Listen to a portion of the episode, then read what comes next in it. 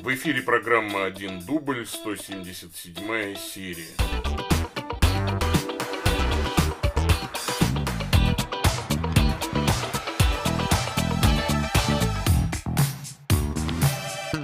Во имя Отца и Сына и Святого Духа. Аминь. Боже, Ты желаешь пребывать в сердцах праведных и искренних, помоги нам по благодати Твоей жить так, чтобы Ты благоволил обитать в нас.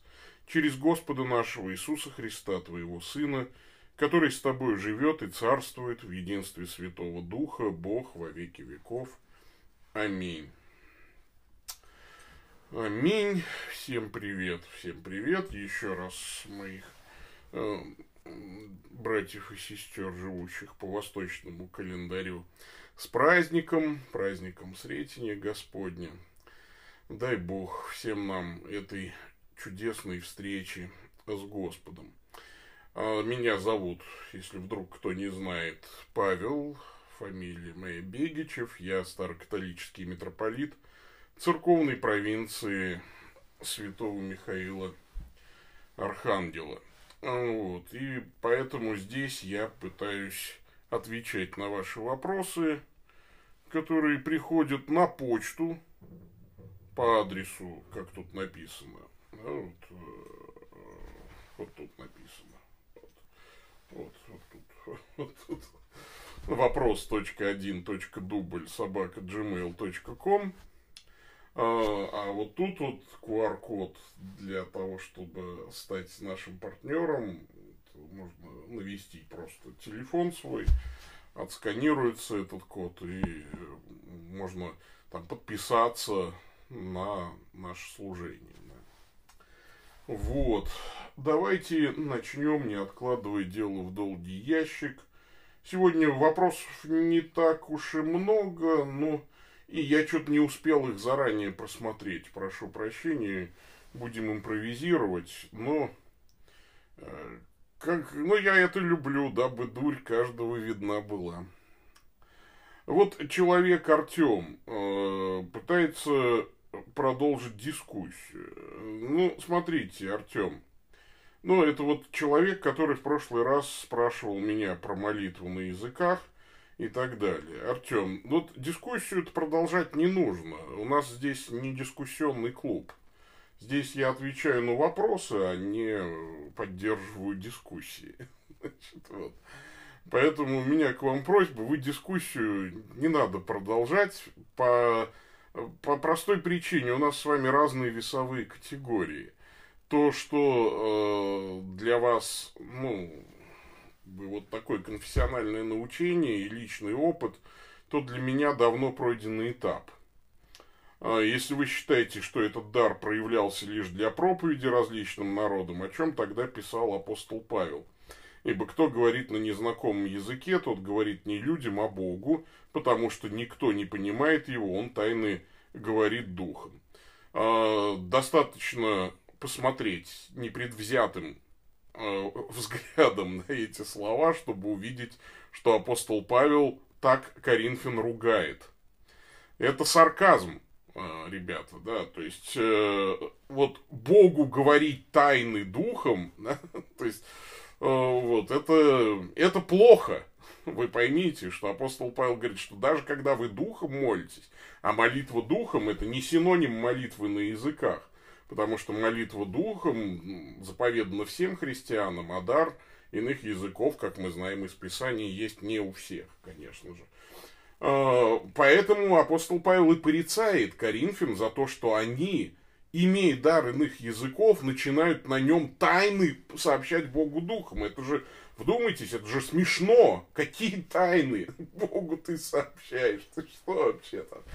А, что же делать, говорит апостол Павел? Стану молиться духом, стану молиться и умом. Умом обязательно нужно молиться. Ну, желающих я отсылаю хотя бы к своей старой древней статье про миф о молитве на иных языках. Там пять вопросов у меня к говорящему на иных языках.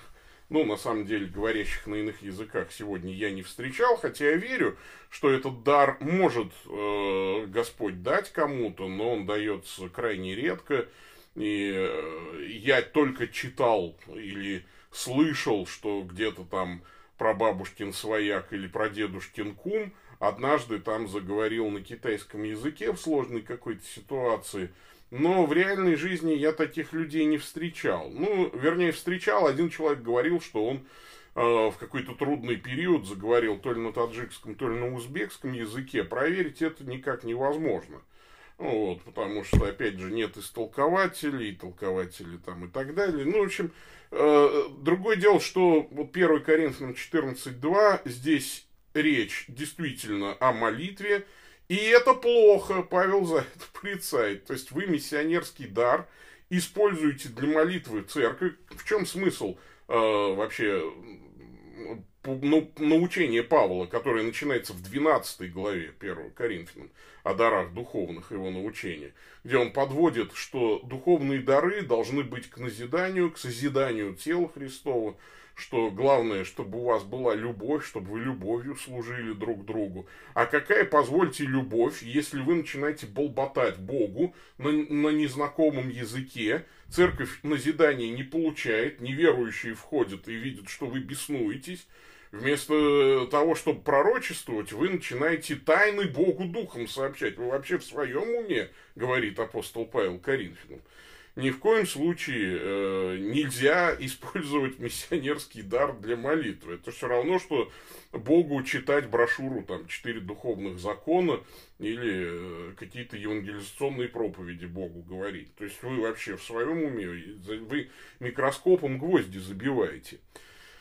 Если этот дар исчез из-за неактуальности, есть такая точка зрения у православных, то почему? Э, ну, потому что у нас довольно много людей знает иностранные языки, потому что существует лингва франка, потому что отпала необходимость. Ведь дар иных языков, он э, был знаменем суда над Израилем, действительно есть пророчество в Ветхом Завете, что лепечущими устами буду говорить, да, то есть вы не слушали на, на понятном языке, теперь послушайте на непонятном. Вы отвергли Христа, теперь буду на иных языках обращаться к народам. Это знамение суда, значит, э, с одной стороны над Израилем, отпала в этом необходимость. С другой стороны, это средство, мощное средство коммуникации – которое, э, как бы, у Бога есть закон, когда наступает что-то более совершенное, то, что менее совершенное уходит на второй план. Писание нигде не говорит, что языки умолкнут прямо вот до пришествия Христа, вот когда настанет вообще совершенное Царство Божие, конечно, э, необходимость во всех чудесных дарах там пропадет. Вот. И все станут пророчествовать, и все получат откровение и так далее. Ну, вот. А сейчас э, пророчество прекратилось, э, и это видно из Ефесянам 2.20. Про насчет иных языков так прямо нигде, конечно, в Новом Завете не сказано, поэтому я и верю, что изредка может быть такое проявление духа. Но я его не встречал, и достоверных случаев я не знаю. Вот. Зачем апостолу учить об этом в вечной книге? Так много чего э, в вечной книге написано, что мы сейчас исполнить не можем, даже в повелительном наклонении. Например, мы никак не можем пойти в Трааду, э, принести, взять филонь, да, и книги, особенно кожаные у Карпа, и принести это все апостолу Павлу. Вот зачем апостол Павел пишет, да еще и в повелительном наклонении, такие вещи в вечной книге? Ну, не все мы можем исполнить. Вот, поэтому, а про иные языки, это, кстати, хороший аргумент, пусть и косвенный, для перевода или не перевода литургии на языки понятные. Да, в церкви лучше сказать пять слов умом, да, чтобы было всем понятно, нежели тьму слов на незнакомом языке. Для меня это аргумент. При всем при том, что я очень хорошо понимаю аргументы тех, кто хочет служить там только на латыни или только на старославянском, а, потому что это правда красиво и ну, тут надо как бы постараться. Я понимаю, конечно, тоже, что перевод э, там литургии на русский язык не решит всех проблем. Мы служим по-русски, да, вот, будучи старокатоликами, служим на русском языке, и хотя это большое благо, но, конечно, это не панацея. Да, это мы понимаем. Ну вот, поэтому я вас очень прошу, Артем, не надо продолжать со мной дискуссию, да, вы, пожалуйста, лучше поучитесь. Вот. Хотя, спасибо вам за искренность, это дорогого стоит э, вот, в нашем время. Правда, я серьезно, я без какого-либо сарказма, я вам очень благодарен. Э, спасибо вам за то, что вы проявляете интерес и не стесняетесь задавать вопросы. Вот, вопросы задавайте, продолжайте писать, задавать вопросы, а дискутировать не надо. Э, значит, Алексей Райман интересуется. Здравствуйте, Владыка Павел. Три вопроса, два из которых появились после вашего ролика «Задет за живое». Рассказывая о своем друге, пасторе харизматической церкви, вы называете его отец Сергий. Насколько понимаю, он не является священником с вашей точки зрения, так как не имеет рукоположения. Да, это правда, он не имеет э, э, благодати священства.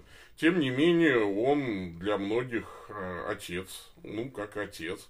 И вообще это больше такой элемент, ну, что ли, этикета. Я всех я не, не стесняюсь этого, я всех своих протестантских друзей стараюсь называть в соответствии с этикетом, ну, как священнослужители. И, да, и э, никто, кроме Владимира Сергеевича Пудова, мне не возразил еще ни разу.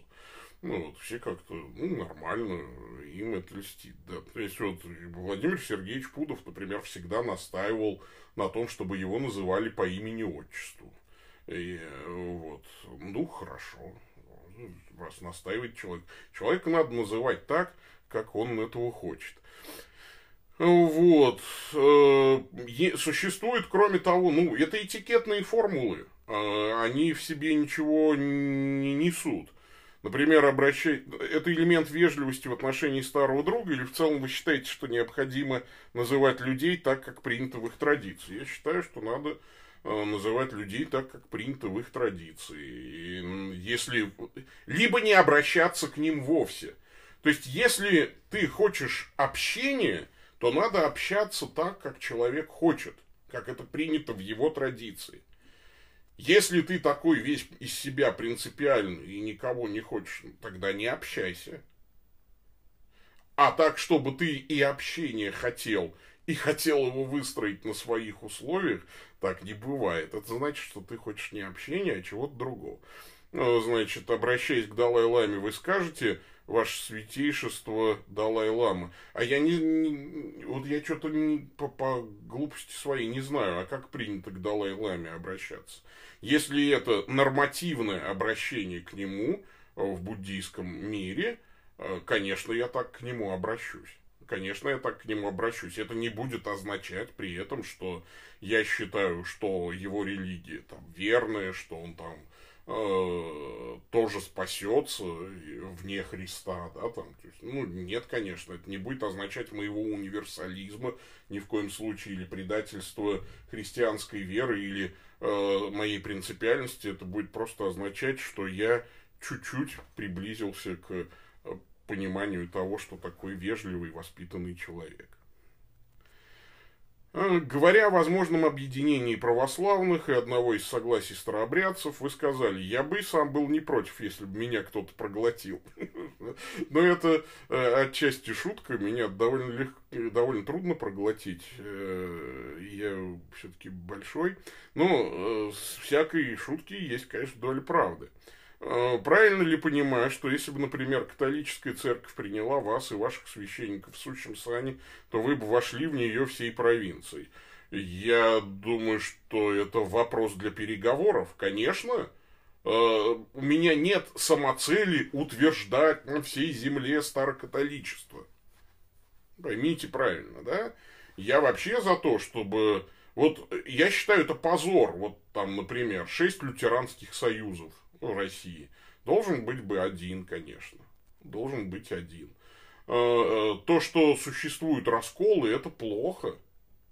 Чем меньше расколов, тем лучше. Чем меньше толков вот этих вот всяких там но при этом, конечно, очень хочется, чтобы внутри, э, ну, там было, было разнообразие, там, например, внутри Русской Православной Церкви, чтобы появились общины западного обряда, например, было бы очень хорошо и так далее.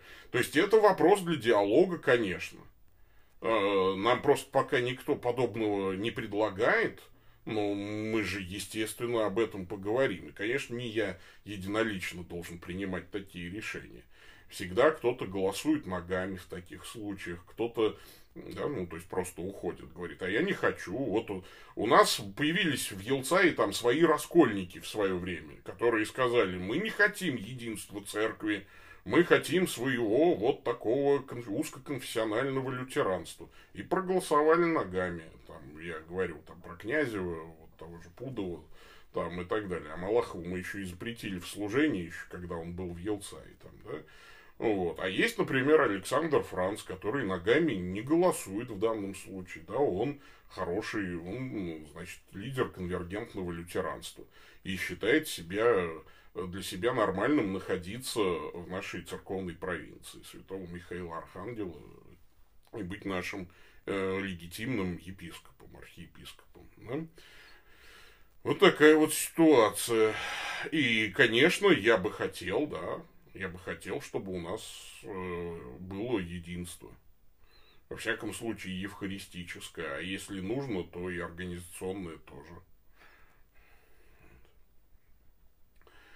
Читаю один англоязычный канал блогера из Сиро-Яковицкой церкви, бывшего протестанта. Он упорно доказывает, что учение святого Кирилла Александрийского было переврано на Халкидоне. Как вы считаете, может ли церковь ошибаться не в догматах, а в понимании, что конкретный человек имел в виду? Поясню, прочитать труды святого Кирилла Александрийского так, чтобы вывести из них истину, утвердить ее – но при этом ошибиться насчет того, что сам святой Кирилл понимал написано именно так. Нет, церковь не может ошибаться в лице Вселенских соборов, как может церковь ошибиться. Да, э, все, все верно, у святого Кирилла Александрийского есть высказывания, э, которые нуждаются в православном истолковании, потому что терминологически они противоречат соборным решениям. Именно в этом, ну, например, э, единая природа Бога Слова воплощенная, да, то есть эм, имеется в виду единая ипостась, конечно. Дело в том, что слова природы и ипостась даже, ну, то есть во времена и святого Кирилла э, Александрийского и раньше, например, в Священном Писании, были синонимами, синонимичными. А, но а, со времен Никейского собора этим термином нужно было дать различные толкования, что такое природа и ипостась, или сущность и ипостась, усия и ипостась, если уж так по-гречески говорить.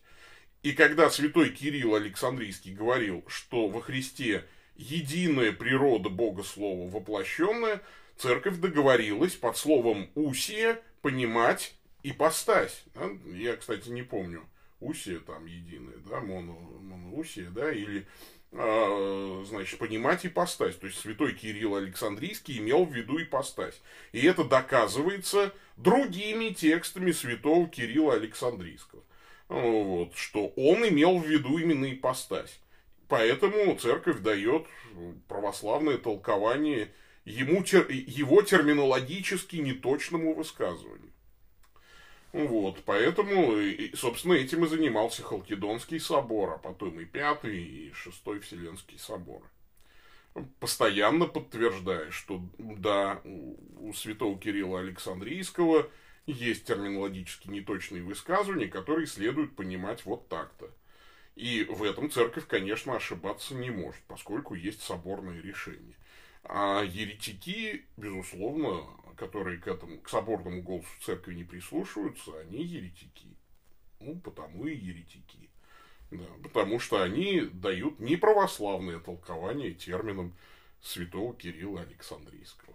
Вот такая сложная штука. Я понимаю, что сейчас многие схватились за голову, но тут надо поступать, учиться в наш а, на наш курс конвергенции литургика каноны. Сегодня, вот вчера, не далее, как вчера, мы например, изучали богословие, да, то есть богословскую терминологическую такую базу апологетов, значит, ну, эпохи мужей апостольских и ранних апологетов. И у многих кипят, кипят мозги, потому что кажется, что они чуть ли не еретики, но это на самом деле не так, конечно. Они вполне православные. Просто их терминология э, не всегда нам понятна и привычна. Э, значит, пойдем дальше. Пойдем дальше. Добрый день, владык Павел.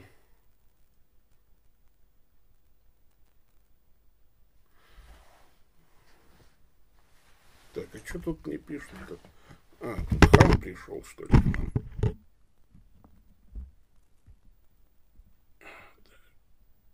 Заблокировать пользователя. Хорошо. Удалить. У нас тут институт благородных девиц. Да.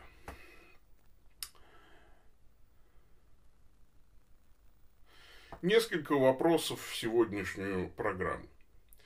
Дань моему любопытству. Как получилось, что у вас в провинции на 15 приходов целых 4 епископа?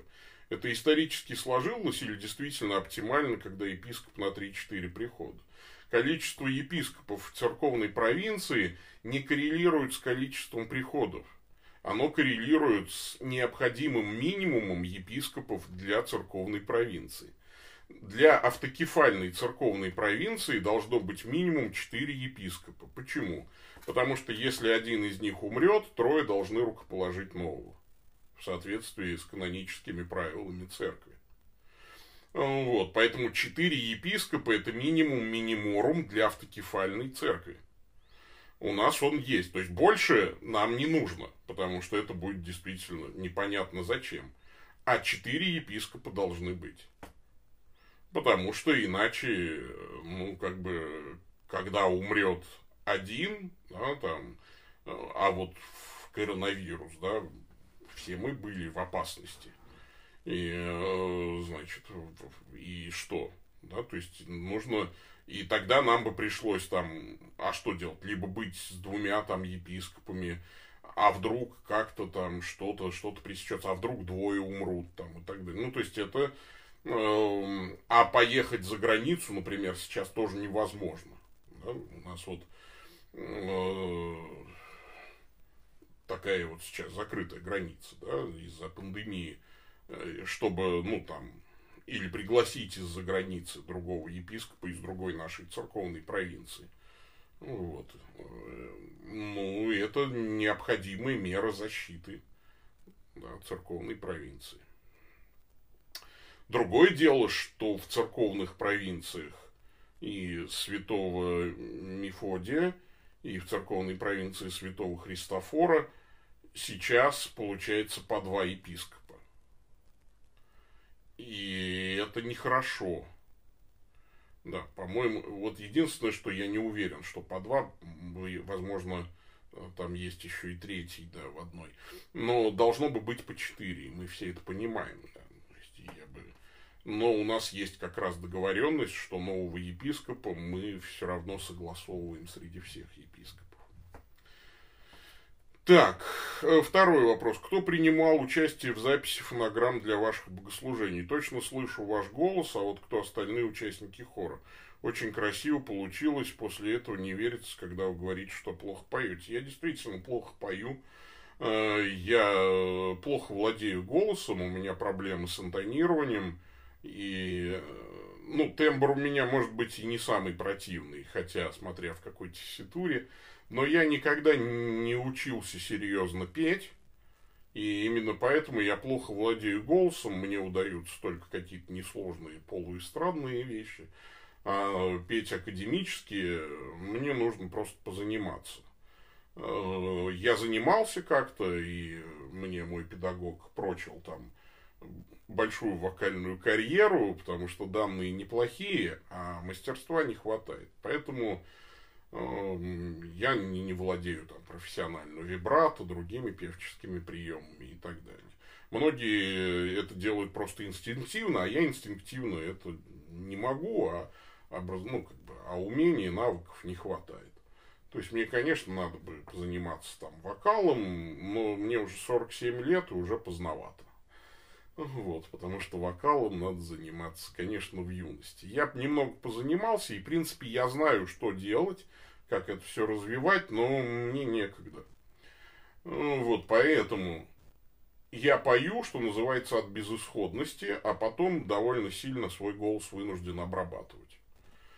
То есть подтягивать э, не попадание там в ноты. Я, ну, я не то, что там на тон или на полтона не попадаю. Я там могу четвертонить иногда. Ну, в общем, про проблемы. Давно не пел, кстати. Когда поешь долго в хоре, например, у меня было в юности, когда я просто много пел в хоре, и я гораздо чище интонировал. Но сейчас из-за отсутствия практики Э, интонирую плохо, поэтому я свою партию, естественно, вытягиваю. А никакого хора нет, конечно.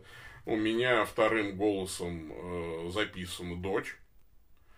Иногда, если песня звучит на четыре голоса, то теноровую партию пою тоже я, но уже мой голос узнать невозможно, потому что я пою в не свойственной мне тесситуре. Я могу петь теноровые партии, но верхние ноты мне тоже надо вытягивать потом в компьютере. А альтовую партию поет тоже моя дочь, старшая дочь Настя.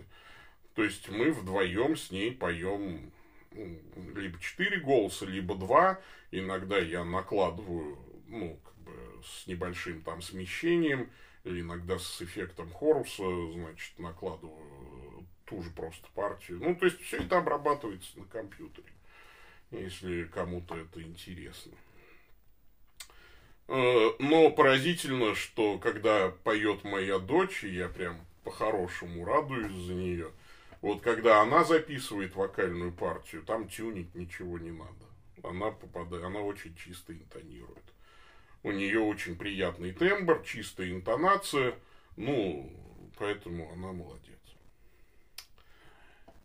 Более серьезный вопрос напоследок насколько христианское мировоззрение может взаимодействовать с достижениями психологии и психоанализа. Сейчас много психологов, которые откровенно позиционируют, что человек просто очень продвинутое животное с инстинктами и подсознанием и выстраивает свои методы на этом. Меня это коробит в глубине души, но иногда, если смотреть с этой позиции, получаются очень складные выводы. Это очень плохо христианское мировоззрение с э, мировоззрением вот, про то, что человек это высокоорганизованное, такой в нервной, э, с высокой нервной деятельностью, э, значит, э, животное, это несовместимо с библейским душепопечением, скажем так. Э, христианское душепопечительство и психологическое консультирование имеют много общего. Я не против психологического консультирования, потому что э, дело в том, что помощь психолога, как э, ну, она довольно большая, это не только консультирование. Да, это и потом, что значит вот там мирская психология? Одно дело там фрейдизм, другое бихевиоризм, третье там еще какие-то школы, школы Юнга совсем отличаются от всего вот этого, что я перечислил. И тут, э, на самом деле, всегда надо помнить, что есть, и в этом признаются, кстати, хорошие психологи, э, и даже психиатры. Потому что психиатры, конечно, вот имеют дело с девиациями уже, да, там и так далее, с болезнями. Э, ну так вот, они признаются, что есть некий предел, за который они пройти уже не могут. То есть они помогают человеку до определенного предела, потому что дальше начинается религия. Дальше, ну, то есть психология, кое, ну, как бы в определенном месте кончается. А дальше нужно, нужна религия. И умение психолога вовремя остановиться, почувствовав вот этот предел – и передать своего пациента грамотному, э, в том числе и в психологическом отношении, может быть, священнику, это тоже это очень важно сделать. Э, вот. Каждый должен знать свое место. С другой стороны, и священник, конечно, не должен молитвами лечить ДЦП. Ну, помолиться-то можно об исцелении, естественно. И Господь, кстати, может исцелить. Э, вот, э, там, это правда. Но ДЦП плохой пример. Ну, дело в том, что, ну, например, психология ведь может заниматься, там, психолог может заниматься развитием мелкой моторики у ребенка. Иногда человеку нужно медикаментозное вмешательство, иногда человеку нужно хирургическое вмешательство. А, значит, а если э, там, например, из больного шизофрении постоянно изгонять бесов, ничего хорошего не будет. То есть шизофрению не надо путать с бесоодержимостью и так далее, и так далее, и так далее. Об этом можно разговаривать часами, но каждый конкретный случай я бы рассматривал в отдельности. Так, кончились у меня эти, как их, как они называются-то? Письма, во. Так, что у нас там? Здравствуйте, расскажите, пожалуйста, если можно сказать, или можно сказать, дайте толкование на вашу церковную геральдику, что на ней изображено. Очень интересно. А, да, давайте. Не, у нас э, церковная геральдика традиционно это, как его, западная, сейчас я, не знаю, я достал свой герб. Да. Ну, смотрите, что. Здесь есть щит, традиционный щит веры, на котором э, каждый как бы размещает те символы, которые ему дороги. Ну, над щитом, э, значит, соответственно, архиерейский жезл с двумя перекладинами. Э, внизу щита палий, это знак того, что я митрополит. Палий только в гербе митрополитов. Э, значит, количество кистей тоже соответствует моему митрополитскому званию, у епископов их меньше. Ну, посмотрите, да, церковная геральдика, есть неплохая статья в Википедии на эту тему. Галера, ну вот шляпа, да, то есть Сатурна, извините, да, то есть вот такое, э, значит, ну, такая вот традиционная шляпа э, католического духовенства.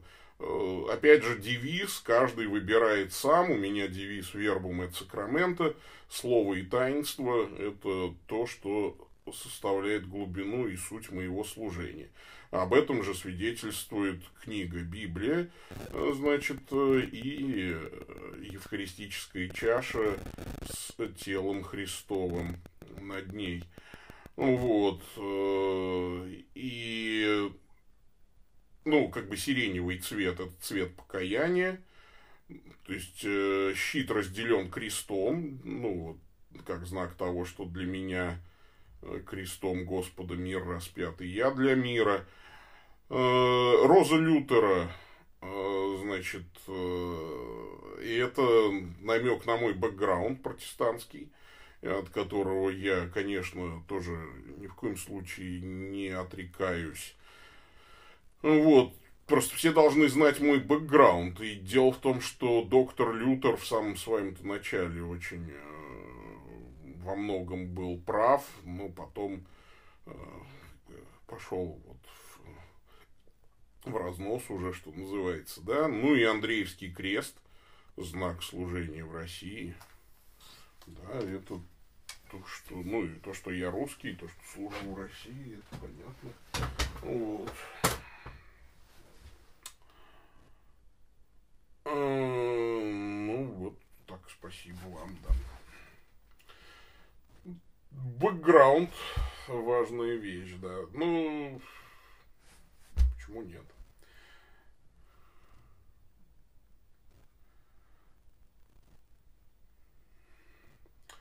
Так, ну все, я думаю, что больше нет у меня писем и больше нет вопросов, пришедших в чат.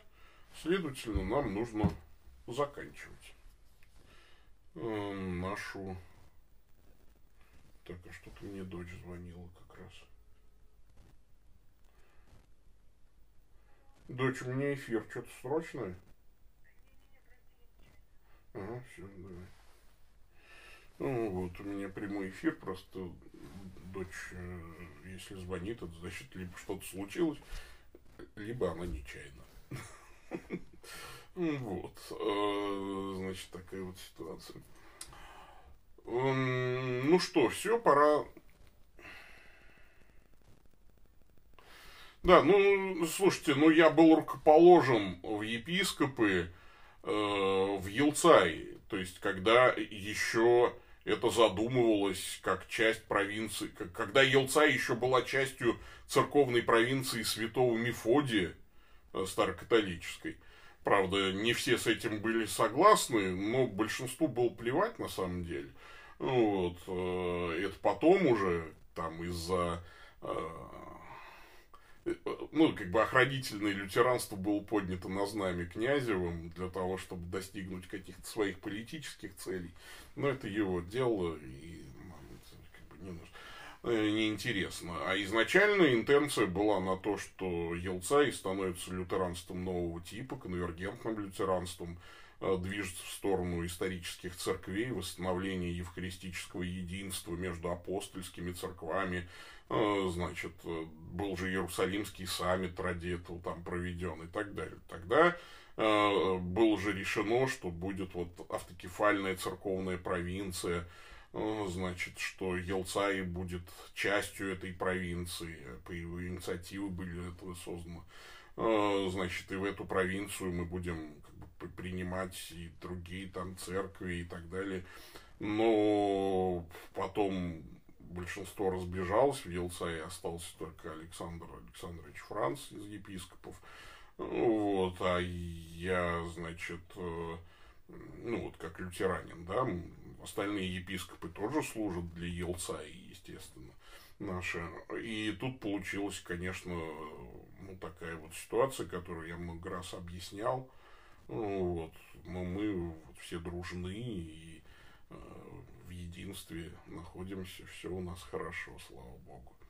Вот такая вот ситуация. Ну, это, ну, а это бэкграунд еще с тех вот времен, э, когда мой епископский герб формировался, да. Так, ну что, вроде бы все, да? Угу.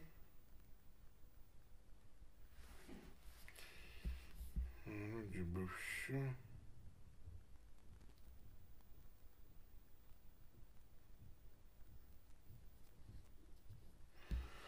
Давайте помолимся и закончим. На сегодня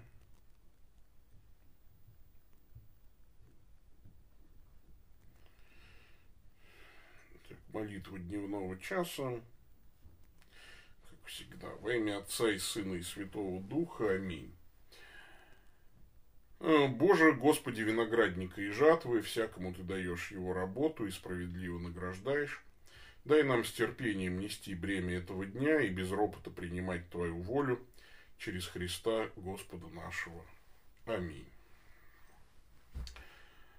Аминь, аминь.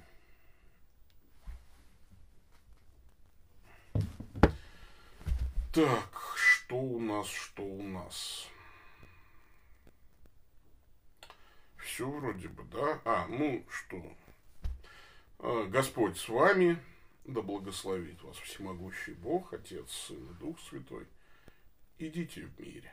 Все, пока-пока.